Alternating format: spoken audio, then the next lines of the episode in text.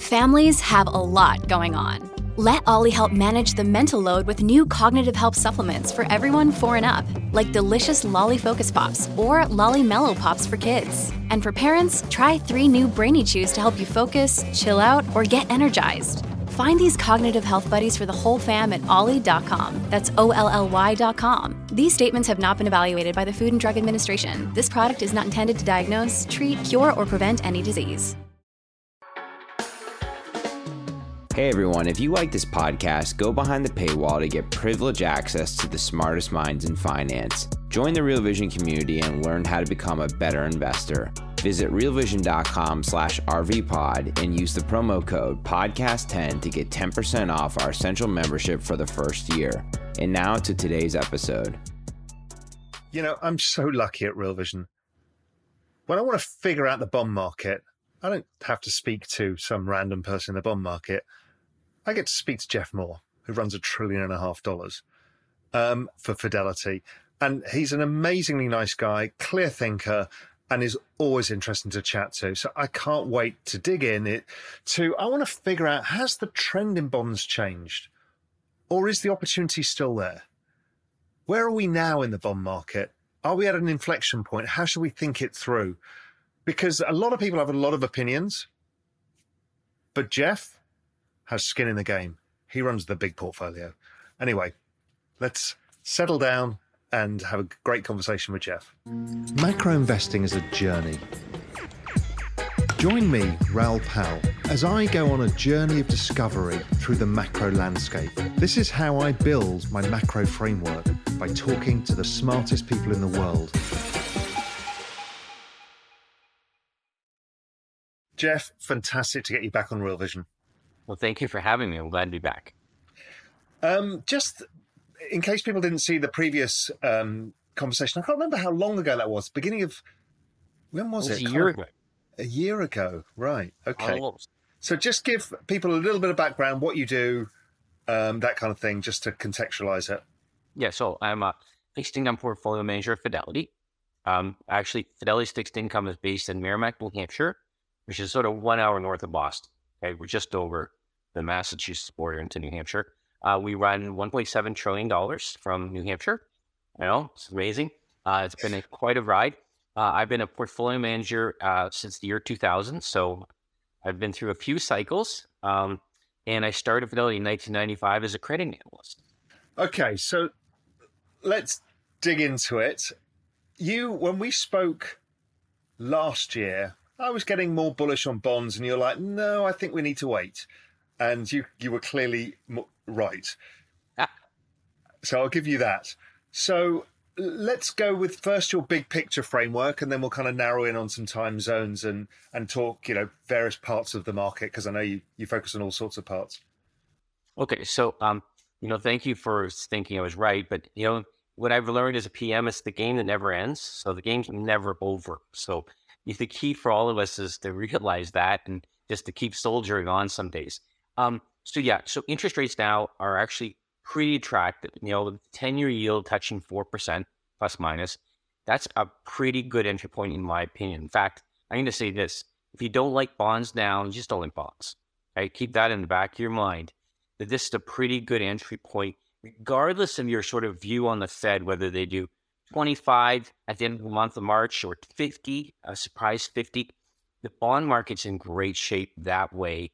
And the key question mark for all of us, the only question is what's inflation doing? And, and, and the way that I look at inflation, I'll give you a quick hitter on this, uh, is I think we hit peak inflation late last year. Okay. And now the question you have, if you want to use a ski analogy for all of us in the North, are we in a green run, a blue run, or a black run? Right? Love it. And I would argue right now we're in a green run. We're still trending down. You know, we're at the Fed's uh, core CPI expectation of three and a half percent by Christmas or next year or this this Christmas looks possible, maybe probable, maybe they're a little off. So that puts us on the green run, which is to say the bond yield curve is going to start getting steadier and steadier. The broader question before we dig into inflation and where we are on the business cycle, the broader question to me is going a, a year, year and a half in the future, is inflation sticky or is it mean reverting? Do, do we go back to the trend based on the demographics and the structural issues within the Western world, not just the United States? I, I stare at the bizarrely, I used to use just the that long term regression chart of um, of 10 year bond yields, and I, I called it the chart of truth, and eventually it broke out. But I've been looking at the log chart of yields, which is a bit bizarre thing to do. And it basically shows the downward trend in yields and then shows the pandemic spike down and a almost perfect matching reversal. And I keep staring at that thinking, are we sure we're back in a new inflation sticky higher rates environment? Or is this just the opposite of the pandemic? Where do you fall on? I mean, none of us know, but where do you fall on that thought process? So I, I like where your head is at. If you go ahead two or three years and say, where are we going to be? And there's a few scenarios, right? So I always think in terms of scenarios, and I have Mike Quantz on the team. We think a lot about what, what could be the scenarios and how do we know we're on this scenario or that one. The number one thing you mentioned was demographics. Think about the G10. We're in population decline right now not the United States and Canada, but the rest of the G10. China, almost certainly population fell by a million people. There's a, a scenario where by 2030, the population in China falls by 30 million a year, a year. And if you think GDP is number of people working times the output per person, the number of workers is going down, you got a headwind to the GDP. So the question when I look forward is not whether we have a fast growing economy globally. I don't think that's possible because of demographics. The question then is which which how are we sharing the GDP between workers and profits and companies? Right, those will be the questions. Uh, and one of the sticky parts to the economy that we watched this year, and maybe it will persist, is the labor market. Uh, interestingly, in the labor market this time, uh, the the groups that have been laid off lately are the white collar workers, not blue collar workers. Historically, it was the other way around historically, blue collar workers take longer to come back to the workforce once they're laid off, partly because they have a specific skill and they're kind of saying, I'm going to wait and see if my company hires me back because that's my best and highest use. Whereas white collar workers, uh, those workers can can are probably better educated in general, college educated. They move a little faster, they bounce back a little faster, and they have transferable skills. And so we could be in a space here, right, where the workforce here, blue collar workers are all employed because of demographics and they're not going anywhere. And as we age out, there's more demand. And all of the churn is in the white collar space, which churns a lot differently than the old days, which is to say that wage inflation should be more sticky than it's been, but not as sticky as it was this year or last year. How I've thought about wage inflation as well is I look at the labour force participation rate, which is going to continue falling as people come out of the labour force. So those that remain in the labour force, their wages may be stickier, but they're less a proportion of aggregate demand because all of these guys are out of the labour force. And I'm I'm I'm worried that we're looking at the stickiness of, of wages and not looking at it as a percentage of what could have been total wages. Well, and and we, we interestingly the CPI bucket was just changed a little bit. You know how we measure inflation. We changed the the weights. Um, in part and parcel, we're trying to always change those weights to be reflective of things like that that are changing, that are truly changing the market.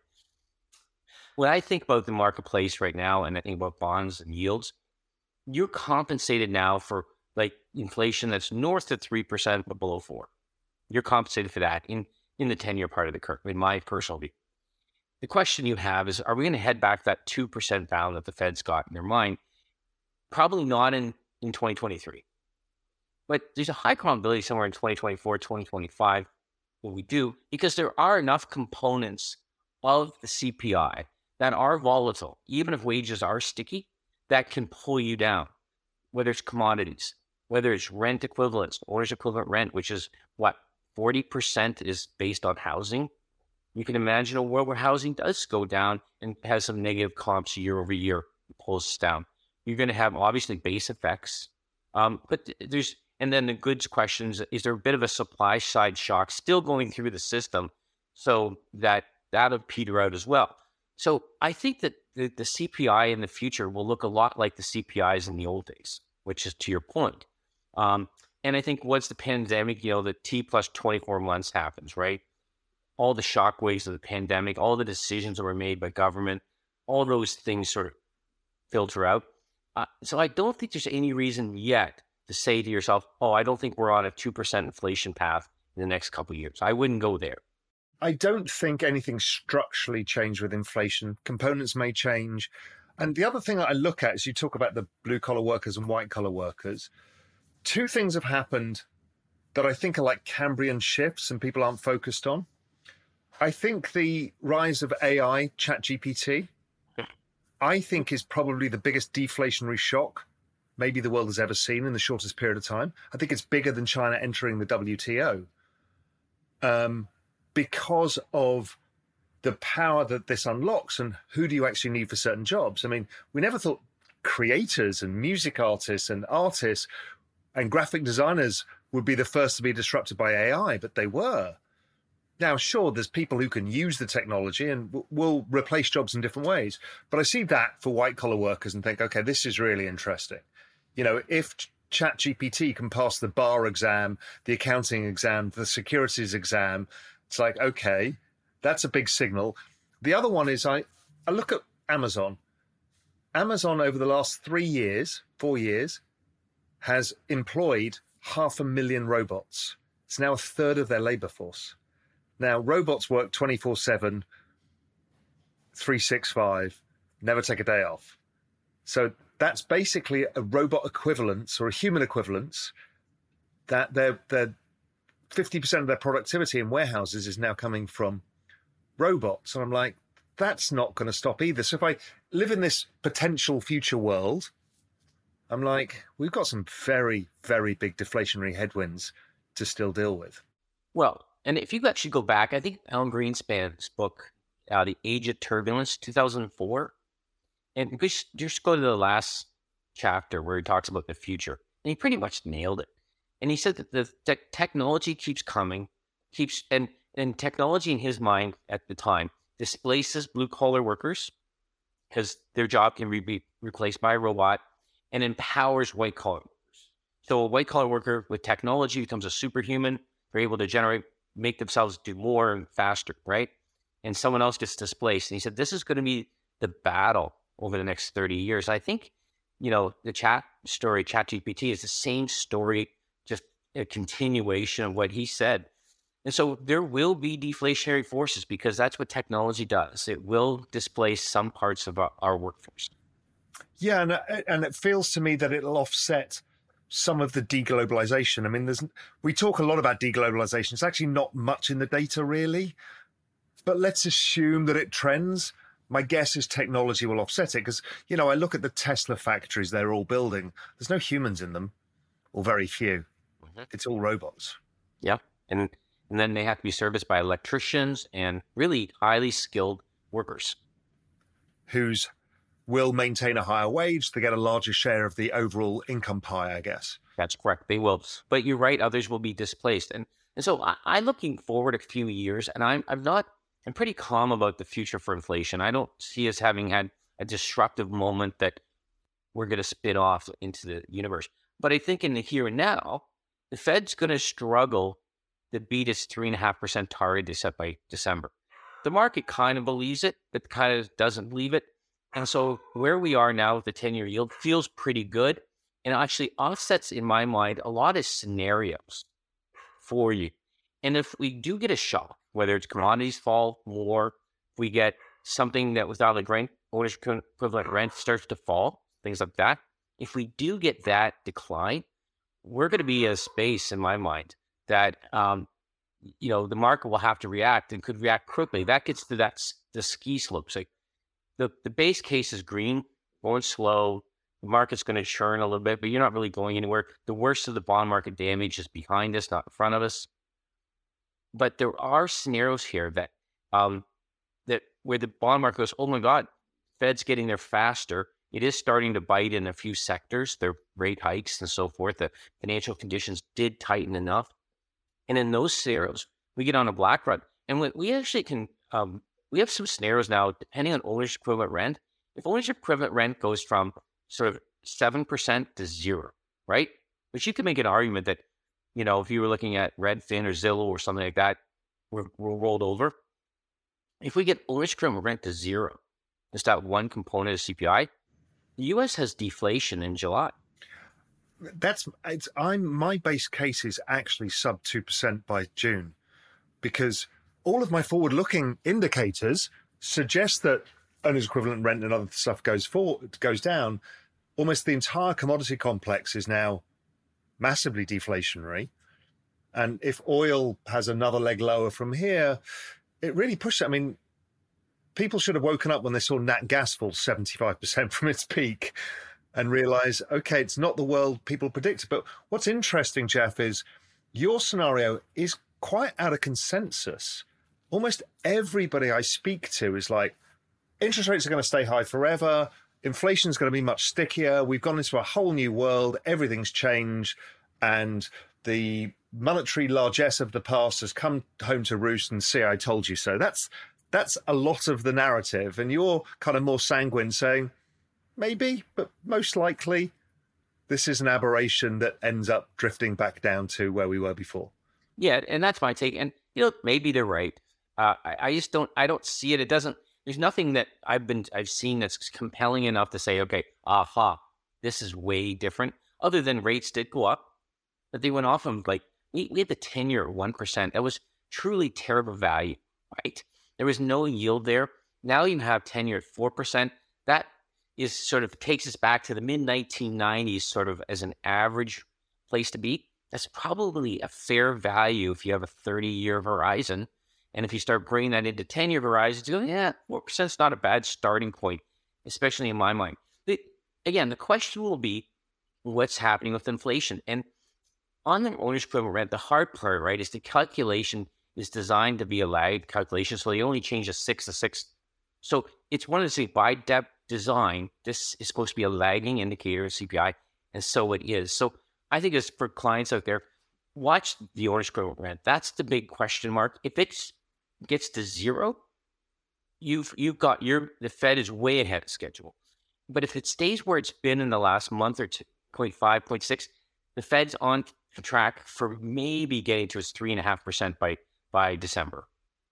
In the end, that's all you can say. Watch the data, and the data's kludgy, so you can't really hold on to any one data point because this, some of this data are data series that we've used for 50, 60, 70 years. Some are surveys, and we just mushed them all together and said, here's CPI. And, and again, over time, it works. But in any one month, if you go, well, that doesn't make sense, well, it probably doesn't make sense. And so we're going to get another data point in March for CPI. We're going to have jobs data in, C- in March.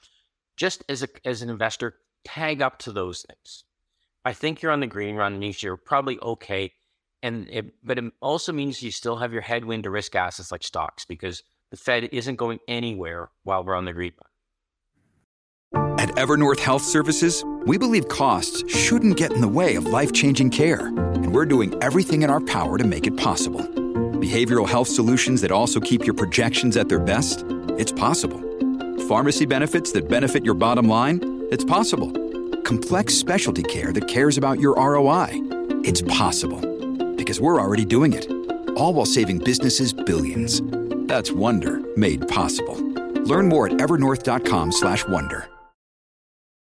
The other part of the equation that everybody stopped talking about is growth. It's really it, it's bizarre to me. We only talk about inflation. Nobody talks about growth, right? How does growth evolve this year? Are you where are you in the recession camp and the trend rate of growth coming out of it? Let's go with the trend rate of growth first, and then we'll come more into the business cycle elements. You know, so if I look at sort of business cycle, and this gets very tricky because business cycles can be super long or super short and can change in a moment. I, I think you have to recognize that interest rates higher is a headwind just to leverage in the system. It is. It, it may be that we're going to have some growth, but growth should be on a path that's going to flatten or fall. It, so when you add the fact with higher rates, discount rates are higher. So if you're a company, your hurdle rate to do the next capex project went higher. That's all. Because you, you basically your capex decision will be what's my cost of capital when interest rates go up, your cost of capital went up. And so your CEO and the CFO are going to say, okay, let's do all the fast payback capex. Let's do all the technology capex. And let's leave the big greenfield thing for another year. We'll make the decision in six months. And I think when that starts to hit, and I think it is hitting, you know, you'll you'll be in a slower growth path. Whether or not you're actually in recession, I don't know. And for you and I, what matters isn't whether our the economy is in recession. It's kind of sectors in the economy. Because you think about the 12 sectors of the economy, maybe you think it's 10. Uh, you always have two sectors that are in recession, even in good times, because they're out of style, they're they're they're in transformation. You have two or three sectors that are rocking and rolling even through the worst recession because they're where there's pucks heading, so to speak. So when I think about that way, when I pull back as an investor and sort of bond investor Fidelity, we're kind of always looking for those companies that we think that, you know, I don't want to call them recession proof, but they're they're sort of uh, they're they're in control of their destiny. They can be what they need to be in, and and take a lot of different scenarios, and so that helps us when we're buying corporate bonds, high yield, things like bank loans. You're able to sort of pick your way through the sectors, to say that they have more control of their destiny than these other sectors. A lot of people have been surprised how well credit's done in this cycle, considering the rate of change of interest rates and you know forward economic expectations. You know, many. Uh, uh, I think there's a, a reasonable recession baked into the cake. But either way, why is credit done so okay? Can I, can I suggest something? This is the anti 08. Right? You think about 2008, where we were. So from 04 to 06, Al Greenspan raised interest rates about 350 basis points. And he put the subprime mortgages and the non-conforming mortgages into prices in 06, 07. Remember the, all that part. Um, and we had all the three-letter words that we shall not say anymore. And and the the banking system got polluted by it. We had a banking crisis. No way. Okay, that's sort of a story. And think about the mortgages in 2008.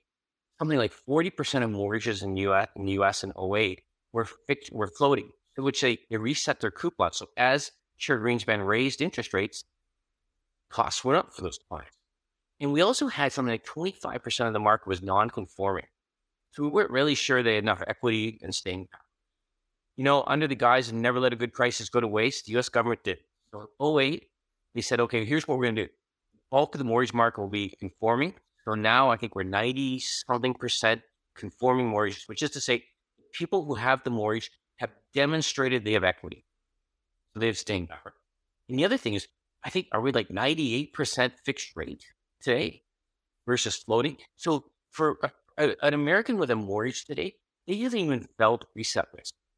Okay. We haven't talked about a new buyer yet, but the, the average American who has a mortgage, they haven't reset their mortgage. In fact, if you have a, a 30 year mortgage, Fannie or Freddie at two and five eighths or 3%, you've just had an equity injection because you can, instead of paying off your mortgage, go buy a 10 year treasury and defease your mortgage, right? This is the anti 08 if you're a residential mortgage holder. So, and that's the bulk of us in America, the bulk, uh, especially the bulk of us over the age of 35, right? Because getting a mortgage is hard to do. Saving up for a house is super expensive. That's that 35 class group. And so we haven't had this sort of aha, aha crisis moment like we did in 08 because the mortgage market is incredibly healthy.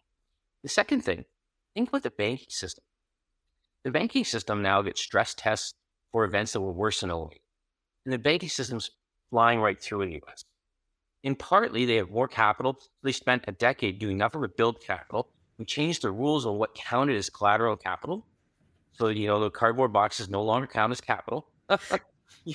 in the old days. Except in Europe. Except in Europe. Well, we could go because I do think that the the worry for the world is rest of world, not the U.S. this time. So if U.S. was the ground zero in 08, is rest of world now, not U.S. this time. And so if you put those together, so we have no, um, so financial stability is very strong in U.S. The average homeowner is great, and then everybody who had wants a job kind of has one. You haven't had stress yet, and so why is credit done wrong? Because really we haven't any stress yet you you've had you know maybe top line revenues fallen by selling for some by 10%, but you haven't had that catastrophe moment like in 08. And I think that's a big, big deal. That might come a year from now or grind it grind it out. But at this stage, it looks pretty good. And then the last thing I'll say is, if you look at the high yield market, there's no evidence in the last decade that high yield companies added leverage. They didn't, you know, the bad behavior of the old LBOs, the MBOs, those things that would, you know, ratchet up debt levels, companies, they didn't do that. The high yield market kind of has matured a little bit at the margins. And the high yield market mostly has turned out its debt maturity walls into 2026, 2027. So they have nothing to default to. So then for clients, it becomes a math question. If I can get eight and a high yield portfolio and defaults are going to be less than 5% next year, that's still a winning trade for me. And I think that's part and parcel where things are. It doesn't mean things are great everywhere, and higher interest rates are hard on emerging markets in particular. And I think rest of the world, where the more you just think of Canada, my, my home, where they have reset, they Canadians have trouble getting fixed rates for long periods of time, partly because if they have a fixed rate and they decide to move house, they owe the bank the difference in rates, right? So there's never, yeah. So the so a lot of people in Canada, but I would put England, Germany, uh, the Swedes, uh, the Netherlands in the same camp, have a lot of reset risk right now. And so if I'm worried about anywhere, it's not the U.S. and hence the U.S. dollar. It's rest of the world. I also don't see excess. Uh, there's a lot of leverage, but it's not. It doesn't feel like systematic, a systemic leverage, which is what you talked about. That doesn't feel.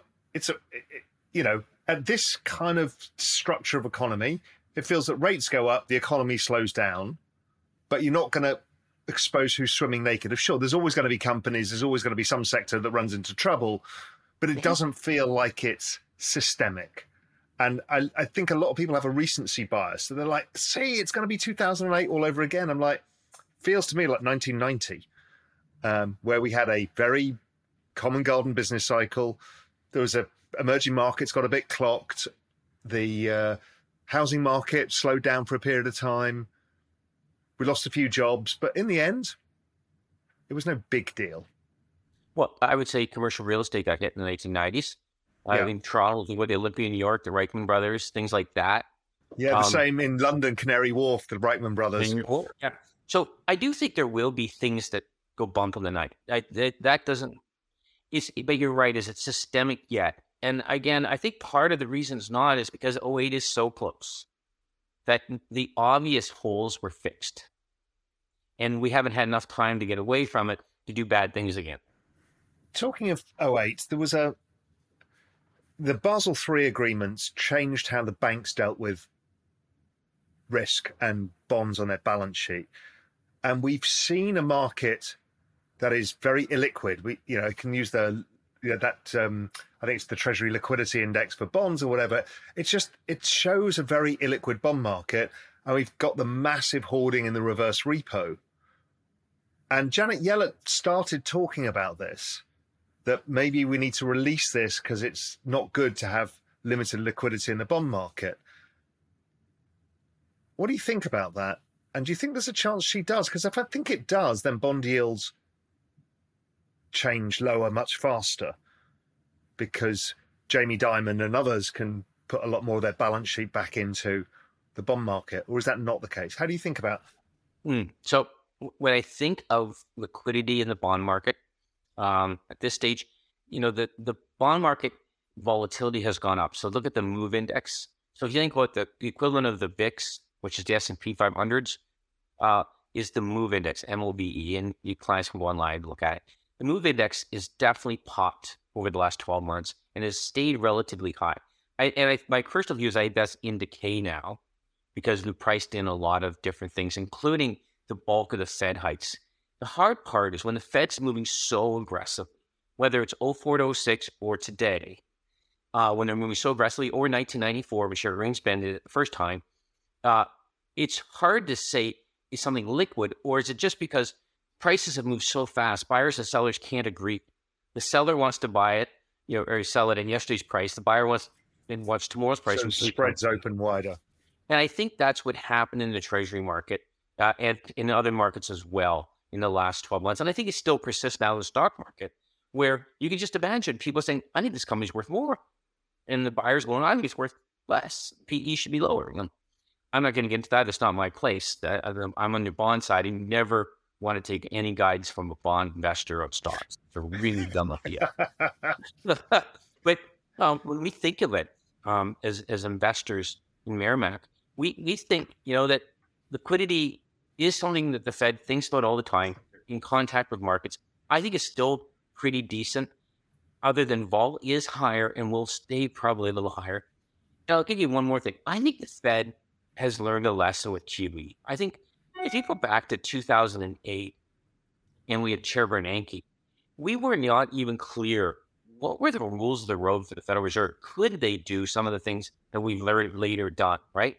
So remember how long it took to get a package together in 08. We, we didn't get it really done until it was President Obama's administration, right? He hadn't been uh, formally sworn in, but he was the, the new president. And and the reason I say that is we weren't sure the rules of the road. Then we did a lot of things.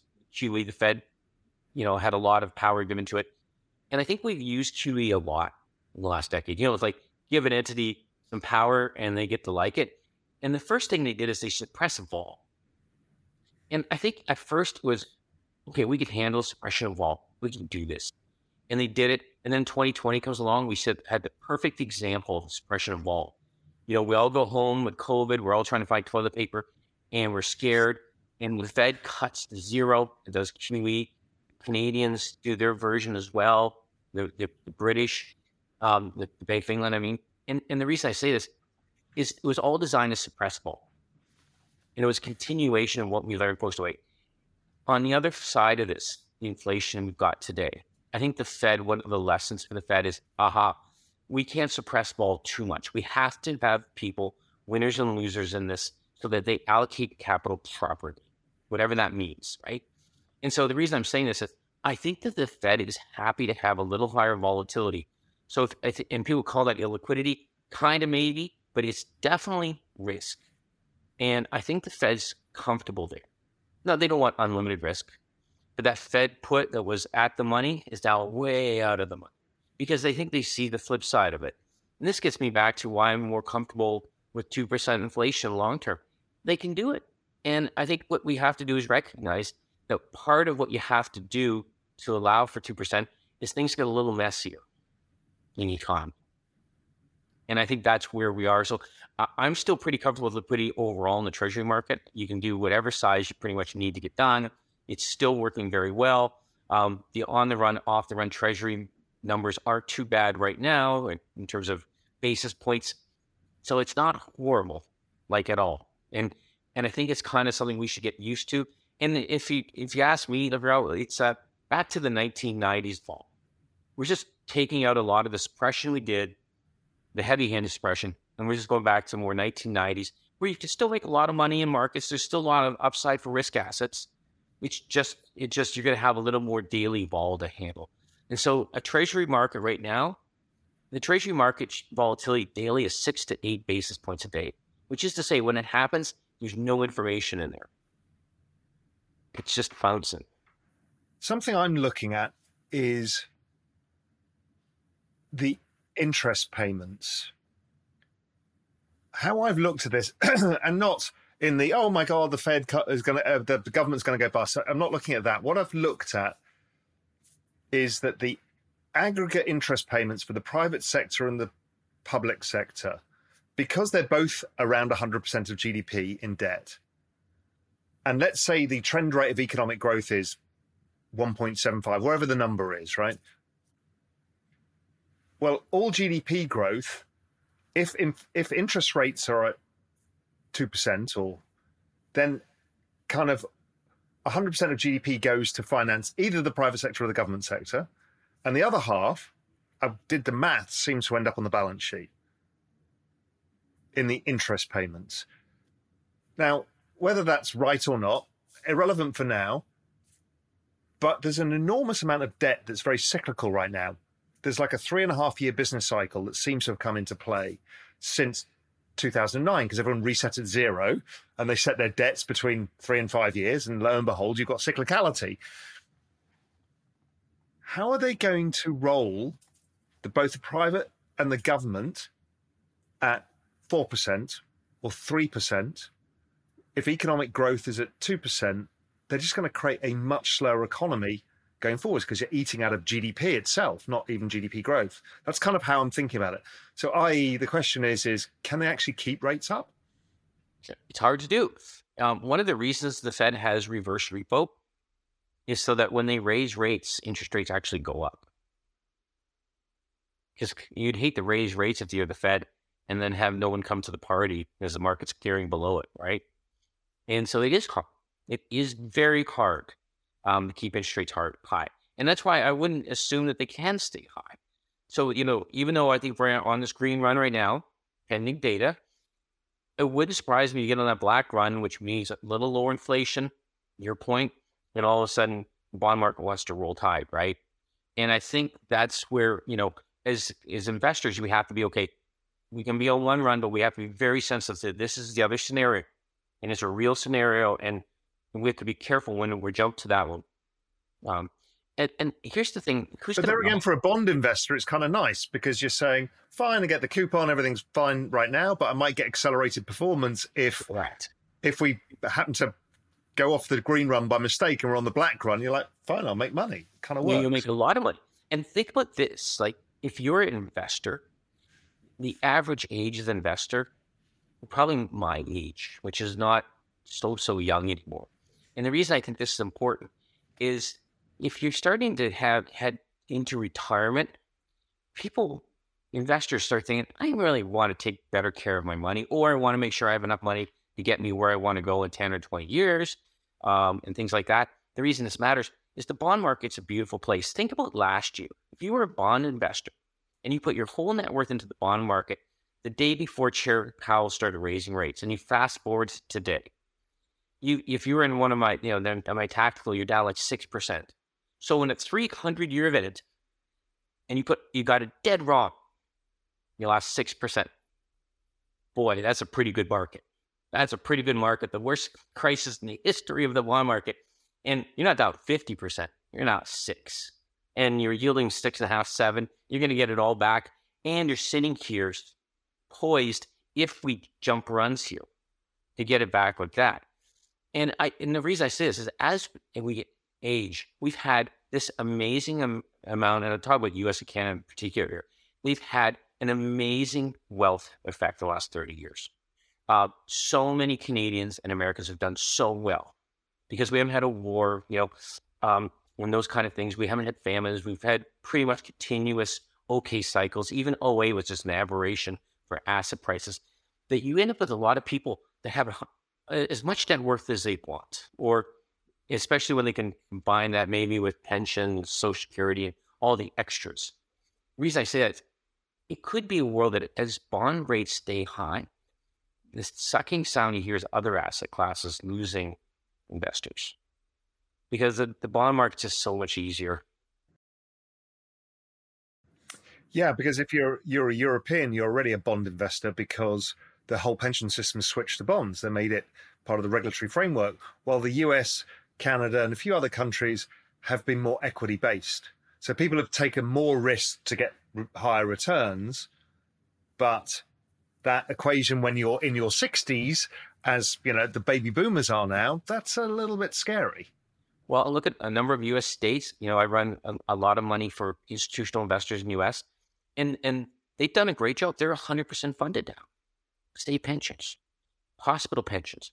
If you're 100% funded, the one thing you don't want to do is lose funding status. And if the bond market can start hitting its hurdle rates, and maybe you say, I, I can't take treasuries at 4%, but I'm going to buy a blend that yields six, six and a half for five years or six years, I can buy those. That means I can take my equity allocation down, which is more volatile, obviously.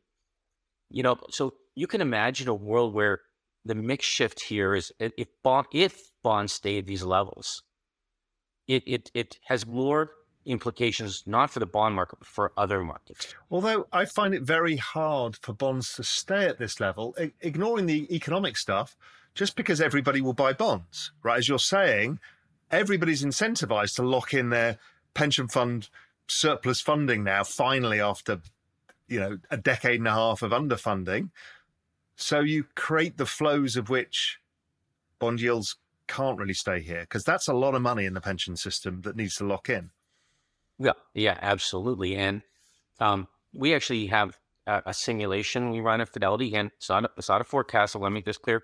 It's a it's a five thousand simulation model, and all it does it says given the level of spreads, say level of interest rates, and forward looking differences in volatility. I don't want to get into too much detail. Given where those are, what has a Monte Carlo simulation? Yeah, what has happened in the past, and what's happened one quarter ahead. And so, if we go back to a year ago, that same setup was saying the bond market had a 40% chance of a negative return in the next quarter. And that, and that was pre Chair Powell getting going, right? So 40% chance. So your base case was the bond market was going to have trouble making any money. That could have been a base case in that simulation, not a forecast, just base case. Fast forward to today, the model, or this model, the, the simulation is saying you have a 50% chance of making a capital gain in the bond market. Yeah, it makes it makes sense where we are in the cycle and the flows and all of the stuff. It, that's what it's saying, it, but it, it's it's kind of a stupid model. It doesn't have any you know stuff. It doesn't know anything about business cycles or so forth. It's just saying when you've been here before, half the time you've generated capital gain in addition to your coupon. Uh, one question I haven't covered yet is: Is QE dead or is it coming back again in the bottoms of a business cycle? You and I, we had this. Uh, I tried to get through this a little bit. I think the, the QE still in toolbox for the Fed will always be there. QE's in all the tool. I think though it's going to be a, a, a higher hurdle to use it because I think it does have side effects, and I think that suppression of volatility does work, but it suppresses vol and leads to maybe um, more inflation than than the market thought. So I, I would say not dead, but it's more out of the money. And I look at QE as sort of the Fed put is part of the Fed put. I think it puts further of the money. The Fed's, I think, saying maybe a little vol here is not a bad thing for investors so that they, they know they have to price their investment decisions over the appropriate horizons. The question is, is what is the put on now? This is what I'm trying to think through. Is it on the equity market? The equity market doesn't really want to go down a lot. It feels like 1990, it went down 20%. This time it's gone down 30, whatever. Very common garden recession style stuff. Is the Fed put just unemployment now? Uh, I think it's actually on financial conditions, which is a version of what you just said. Financial conditions, I think they want financial conditions to be about 100, which is say not too tight, but not too easy. So we got back in 2020, so April, May 2020, we got financial conditions to like 97, 98, which it's, it's an index. So 100 is neutral. Below means easy, above means tighter. We got them to extraordinarily easy conditions and anything you bought was a good idea. Just get out there and spend whatever, right? Fast forward to today, I think the Fed would say, let's keep this to 100. It, we don't have to have financial conditions be 102 and super tight, but they can't be super easy. The stock market falls inside of financial conditions. It's part of the whole story. Because think about this way if your stock price has a lot of value, you can use that for leverage. You can click, uh, you give it as collateral, right? And so financial conditions includes the stock market. And so when stocks stay at these levels, financial conditions have to be tighter in other places because, and if the stock market falls some, financial conditions can fall in other places like in, in uh, uh, interest rates and, and credit and lending standards and so forth. So I would say focus on that financial conditions number because it brings in the stock market and interest rates and credit. Jurrien Timmer, who you know, who's a good friend. Yeah, he's he's got a thesis that I, I'm, I'm I kind of have a lot of sympathy for. I, there's some a lot of similarities between the 1940s and 50s. You know, everybody comes into the labor force. There's no supply because the factories have been making something else, and you know, you get this massive inflation spike, and then it comes back down through base effects and the no- normalities. And the period then is inflation came down reasonably fast and bond yields did okay in this part of the cycle. Um, but the stock market didn't go anywhere for two or three years until it all settled out. Sounds not dissimilar to the kind of idea that, you know, one of the outputs that's in your head is maybe other assets just don't do particularly well for the time being while this clears through. But it doesn't have to be catastrophic. It could just trade sideways. It, absolutely could easily trade sideways. In fact, my my base for for clients now is if you're negative on bonds, you're probably negative on everything, right? Because if the bond market has to sell off here, It, it might mean that we don't have inflation under control, which means the Fed has to raise rates faster. That means that every company's last IRR decision was wrong. Was too low. It has to go up. And so all of a sudden, earnings yields of the stock market have to go up, which requires the P to go down. So that's why I'm looking at the bond market. We're in the green run, which actually feels okay. And this is kind of where the market is. Credit spreads are okay. They're they're a little tight to history. They're not horribly tight to history. They're certainly not pricing in a recession, not at all. We are if you think there's a hard landing coming, the credit markets are not there. And they will have to move. Um, and and I think though they're probably pricing in what a lot of the big risk assets like stocks are saying. You know, we're gonna bumble along here. We're on the green run. And I think the market in the back of its mind says, and there's a chance that we get on the black run. And we just gotta be ready. So you're more in the kind of soft landing, no landing, muddle along kind of camp, as opposed to, and again, everything changes with data and everything else. I'm not holding you to it, but just generally speaking, looking at market conditions, you're kind of thinking we kind of get muddled through. Well, I'm definitely a nowcaster. if you think there's a forecast here, you're wrong. I'm nowcasting. Um, and and every month, you know what I think? To think about the baseball idea of tagging up for a fly ball, I think that you should think about that. Eh, for every CPI print, as investors, we had to tag up and just wait to see if the ball's caught or something. And then you can advance to the next base. Um, it, because the data matters, because it's what the Fed's watching. And the Fed, it, because they're so focused on it, you might as well focus on that. But then for the rest of the month, once you have the data, you can go do your thing again until the next month's CPI data or PCE. And I think jobs falls in there too. So you have to tag up a little bit. And that's kind of what I'm doing right now. I'm not really trying to forecast much. Put together a nice diversified portfolio. We have lots of room left in in all of our buckets. So if something does go bang at a night, I'm hoping we have an obvious asset allocation. We're trying to get as much yield as we can because I want to compound fast for clients. Because you know, if we put together a portfolio that yields north of six percent, I get a percent and a half every quarter that I have to reinvest in the market. And so this is another thing for the market bid for bonds is all that yield is getting reinvested. And there's a lot of index money that just says, hey, I get it. I put it back on the curve because my job as the index provider is to get the beta of that market. And whether or not you're giving me new cash flows as an investor or I'm just getting more coupon, it's just a bid for bonds. And so we're trying to be really cognizant here that everything we look at here says this is a pretty decent time for bonds. I should I look this. This is a nice time for bonds.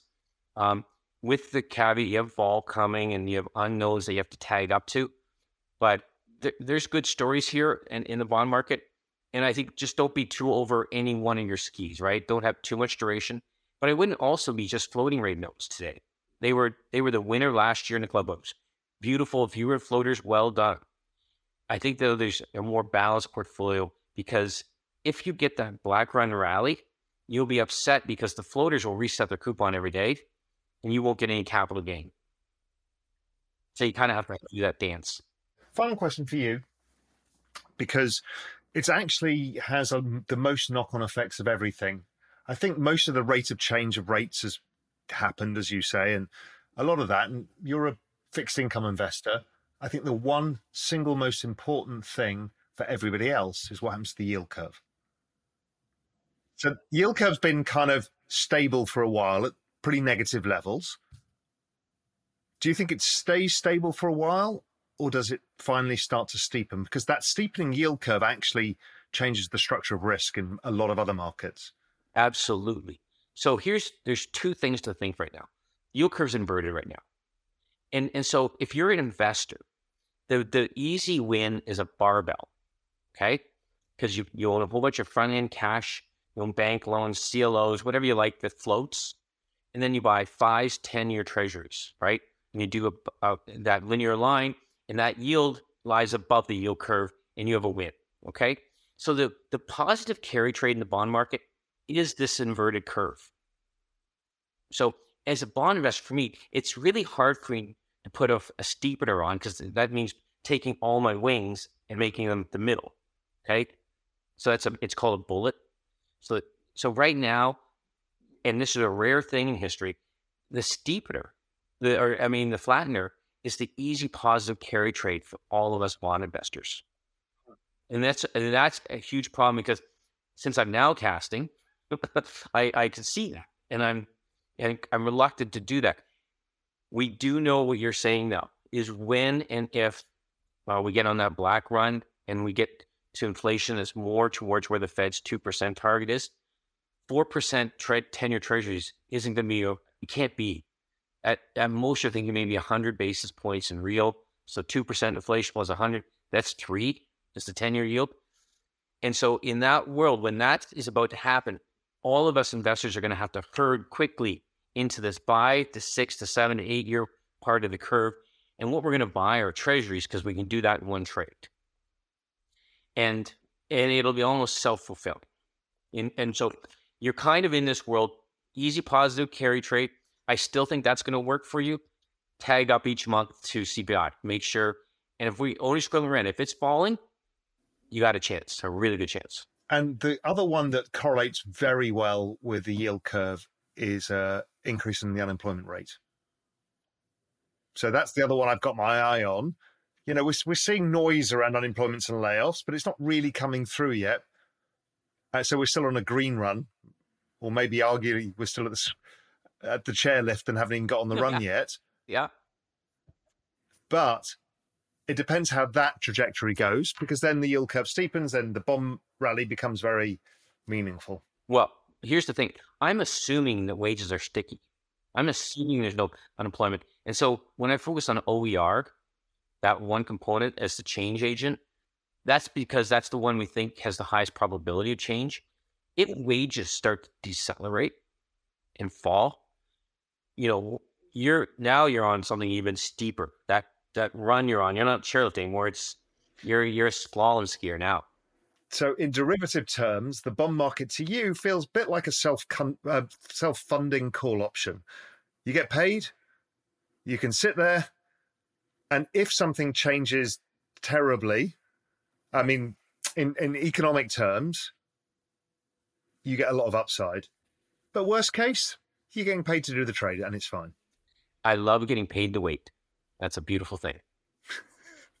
Jeff, fabulous discussion as ever. Really enjoyed it. Let's see how it all plays out. You know, it's going to be a very interesting year. So, will be. Thanks for having me. Good luck with everything. Let's see how it goes. You know, it's lovely speaking to Jeff. As I said in the intro, he's always super engaging. He also is not, he's probabilistic. He's not about certainties. He doesn't like, I think this. He's very humble for one of the biggest asset managers in the world. And he's given us a couple of outcomes and some real gems there. He doesn't structurally think the world's changed in terms of yields, GDP growth, inflation.